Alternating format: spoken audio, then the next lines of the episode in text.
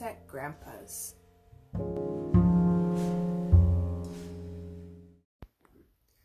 Monday morning, everybody got up early, in a hurry to, to get started to Grandpa's. Pa wanted to be there to help with the work of gathering and boiling the sap. Ma would help Grandma and the aunts make good things to eat for all the people who were coming to the dance. Breakfast was eaten and the, the dishes washed and the beds made by lamplight. Pa packed his fiddle carefully in its box and put it on, in the big sled that was already waiting at the gate. the air was cold and frosty, and the light was gray. When Laura and Mary and Ma with baby Carrie were tucked in snug and warm under the robes on the straw in the bottom of the sleigh sled. The horses shook their heads and pranced, making the sleigh bells ring merrily, and away they went on the road through the big woods to Grandpa's. The snow was damp and smooth in the road, so the sled slipped quickly over it, and the big trees seemed to be hurrying by on either side. After a while, there was sunshine in the woods, and the air sparkled. The long streaks of yellow light lay between the shadows of the tree trunks, and the snow was colored faintly pink. All the shadows were thin and blue, and every little curve of snowdrifts and every little track in the snow had a shadow. Pa showed Laura the tracks of the wild creatures in the snow at the sides of the road the small leaping tracks of cottontail rabbits the tiny tracks of field mice, and the feather stitching tracks of snowbirds. There were larger tracks, like dog, dogs' tracks, where foxes had run, and there were the tracks of a deer that had bounded away into the woods. The air was growing warmer already, and Pa said that the snow wouldn't last long. It did not seem long until they were sweeping into the clearing at Grandpa's house, all the sleigh bells jingling. Grandma came to the door and stood there smiling, calling to them to come in. She said that Grandpa and Uncle George were already at work out in the maple woods, so Pa went to help him while Laura and Mary and Ma, with baby Carrie in her arms, went into Grandma's house and took off their wraps. Laura loved Grandma's house. It was much larger than their house at home. There was one great big room, and then there was a little room that belonged to Uncle George, and there was another room for the aunts, Aunt Docia and Ru- Aunt Ruby. And then there was the kitchen with a big cook stove. It was fun to run the whole length of the big room from the large fireplace at one end all the way to Grandma's bed under the window in the other end. The floor was made of wide, thick slabs that Grandpa had hewed from the logs with his axe. The floor was smoothed all over and scrubbed clean and white, and the big bed under the window was soft with feathers. The day seemed very short while Laura and Mary played in the big room and Ma helped Grandma and the aunts in the kitchen. The men had taken their dinners to the maple woods, so for dinner they did not set the table but ate cold venison sandwiches and drank milk. But for supper, Grandma was hasty pudding, or made hasty pudding. She stood by the stove sifting the yellow cornmeal from her fingers into a kettle of boiling salted water. She stirred the water all the time with a big wooden spoon and sifted in the meal until the kettle was full of thick, yellow, bubbling mass. Then she set it on the back of the stove where it would cook slowly. It smelled good. The whole house smelled good, with the spice, sweet and spicy smells from the kitchen and the smell of the hickory logs burning with clear, bright flames in the fireplace, and the smell of a clove apple beside Grandma's mending basket on the table. The sunshine came in through the sparkling window panes, and everything was large and spacious and clean. At supper time, Pa and Grandpa came from the woods. Each had on his shoulders a wooden yoke that Grandpa had made. It was cut to fit around their necks in the back and hollowed out to fit over their shoulders. From each end hung a chain with a hook, and on each hook hung a big wooden bucket full of hot maple syrup. Pa and Grandpa had brought the syrup from the big kettle in the woods. They steadied the bucket with their hands, but the weight hung from the yokes on their shoulders.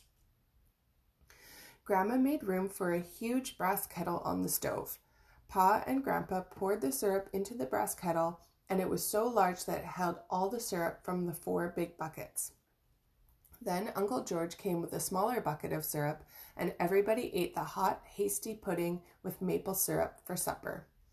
Uncle George was home from the army.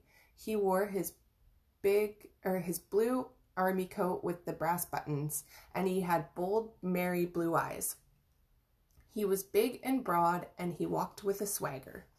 Laura looked at him all the time she was eating her hasty pudding because she had heard Pa say to Ma that he was wild. George is wild since he came back from the war, Pa had said, shaking his head as if he were sorry, but it couldn't be helped.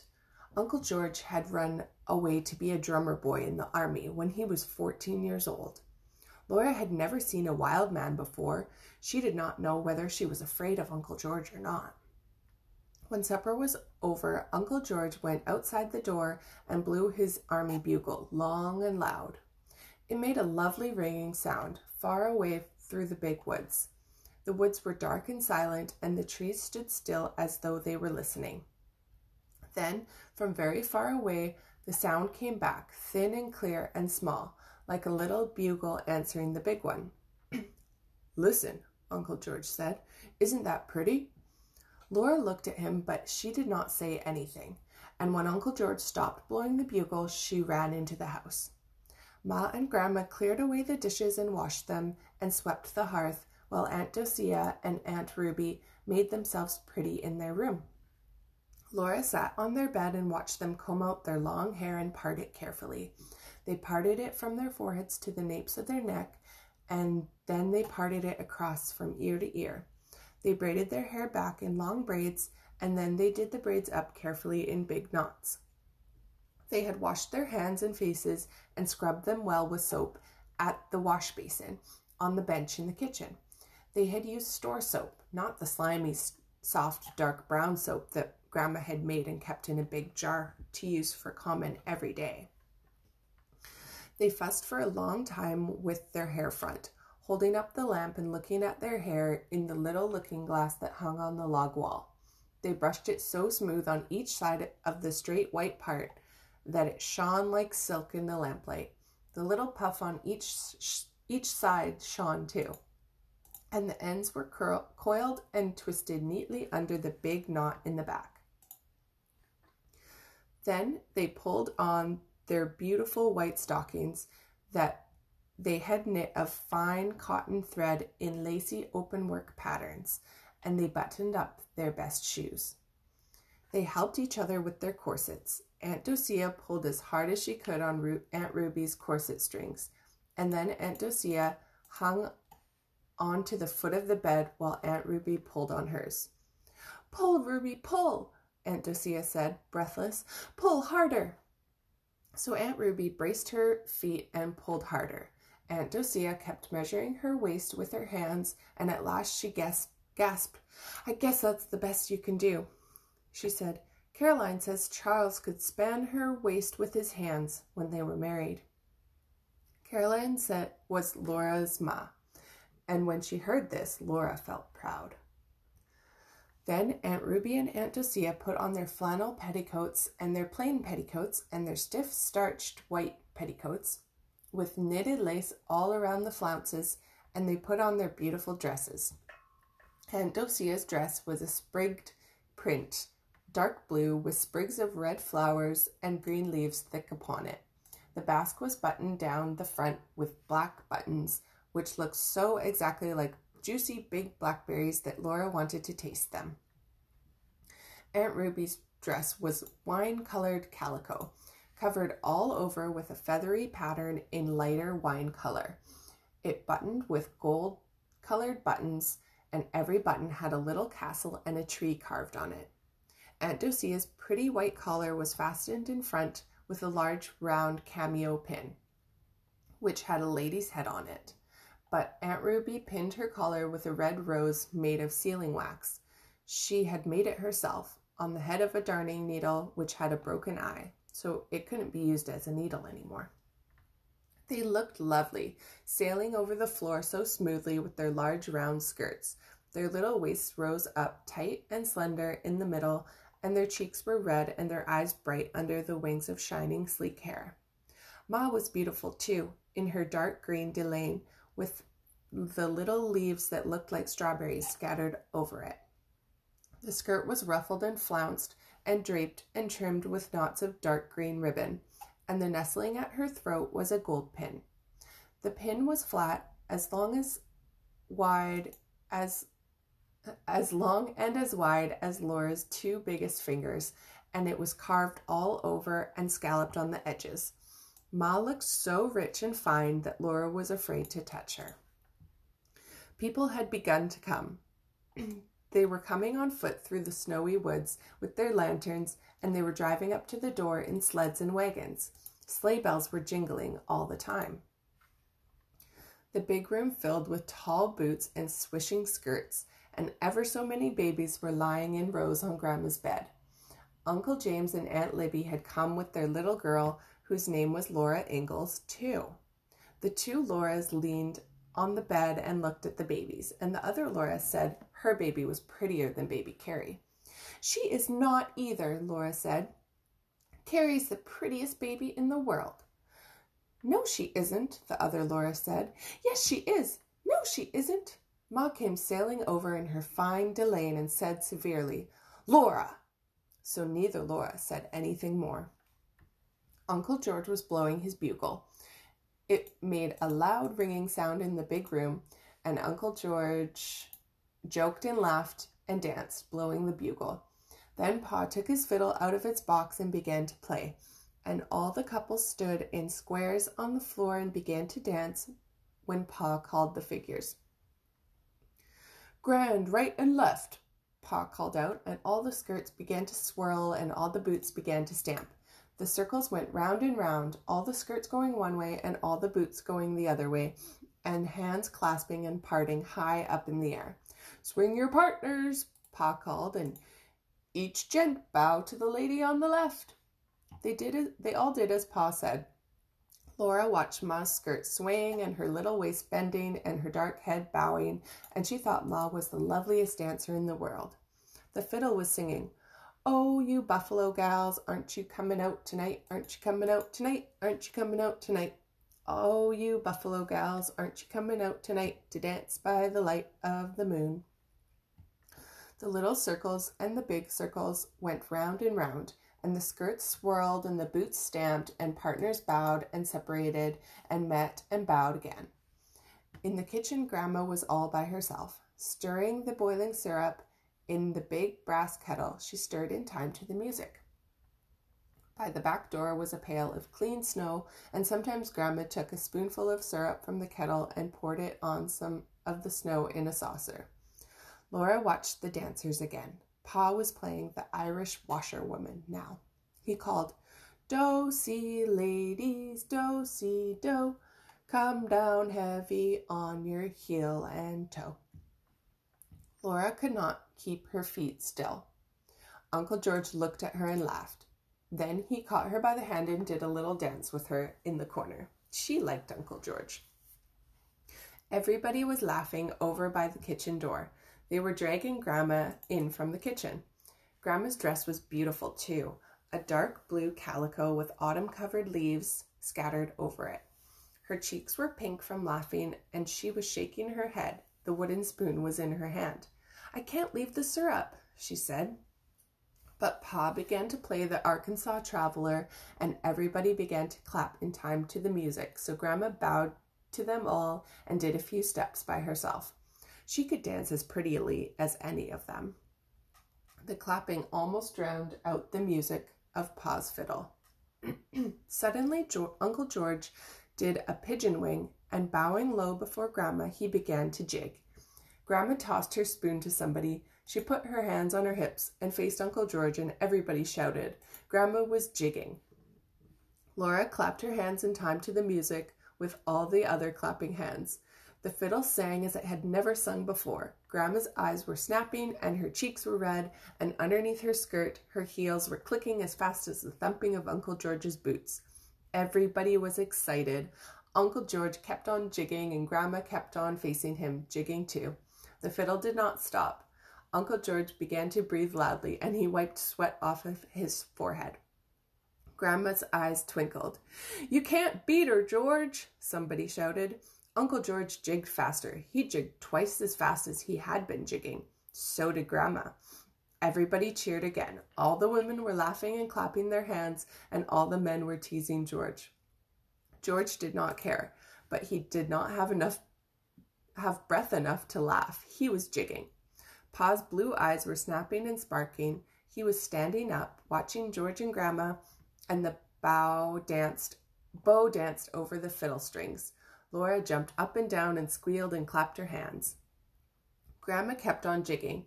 Her hands were on her hips and her chin was up and she was smiling. George kept on jigging, but his boots did not thump as loudly, loudly as they had thumped at first. Grandma's heels kept on clickety clacking gaily. A drop of sweat dripped off George's forehead and shone on his cheek.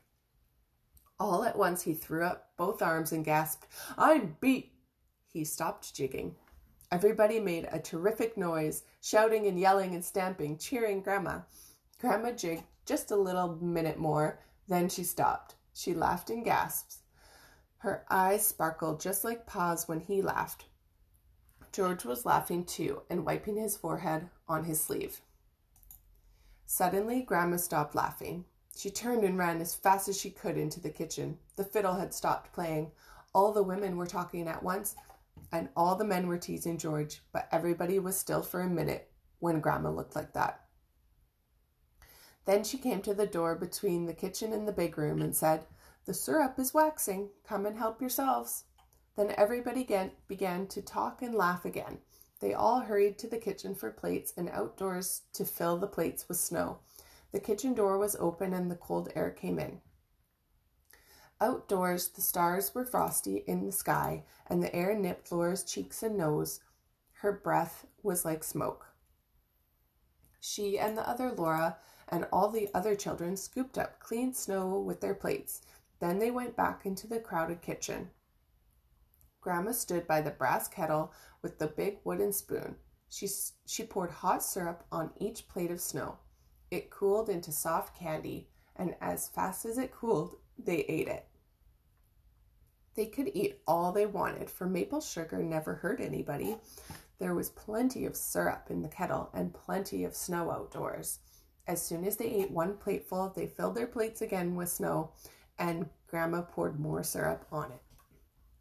When they had eaten the soft maple candy until they could eat no more of it, then they helped themselves from the long table loaded with pumpkin pies and dried berry pies and cookies and cakes. There was salt rising bread too, and cold boiled pork and pickles. Oh, how sour the pickles were! They all ate until they could hold no more, and then they began to dance again. But Grandma watched the syrup in the kettle. Many times she took a little of it out into a saucer and stirred it round and round. Then she shook her head and poured the syrup back into the kettle. The other room was loud and merry with the music of the fiddle and the noise of the dancing. At last, as Grandma stirred, the syrup in the saucer turned into little grains like sand, and Grandma called, Quick, girls, it's graining. Aunt Ruby and Aunt Docia and Ma left the dance and came running. They set out pans, big pans and little pans, and as fast as Grandma filled them with the syrup, they set out more. They, they set the filled ones away to cool into maple sugar. Then Grandma said, Now bring the patty pans for the children. There was a patty pan, or at least a broken cup or a saucer for every little girl and boy. They all watched anxiously while Grandma ladled out the syrup. Perhaps there would not be enough. Then somebody would have to be unselfish and polite. There was just enough syrup to go around. The last scrapings of the brass kettle exactly filled the very last patty pan. Nobody was left out. The fiddling and the dancing went on. Laura and the other Laura stood around and watched the dancers. Then they sat down on the floor in the corner and watched. The dancing was so pretty and the music so gay that Laura knew she could never get tired of it. All the beautiful skirts went swirling by, and the boots went stamping, and the fiddle kept on singing gaily. Then Laura woke up, and she was lying across the foot of Grandma's bed. It was morning. Ma and Grandma and baby Carrie were in the bed. Pa and Grandpa were sleeping rolled up in the blankets on the floor by the fireplace. Mary was nowhere in sight. She was sleeping with Aunt Docia and Aunt Ruby in their bed. Soon everybody was getting up. There were pancakes and maple syrup for breakfast, and then Pa brought the horses and sled to the door. He helped Ma and Carrie in while Grandpa picked up Mary and Uncle George picked up Laura, and they tossed them over the edge of the sled into the straw. Pa tucked in the ropes around them, and Grandpa and Grandma and Uncle George stood calling, Goodbye, goodbye, as they rode away into the big woods going home. The sun was warm, and the trotting horses threw up bits of muddy snow with their hoofs. Behind the sled, Laura could see their footprints, and every footprint had gone through the thin snow into the mud. Before night, Pa said, we'll see the last of the sugar snow.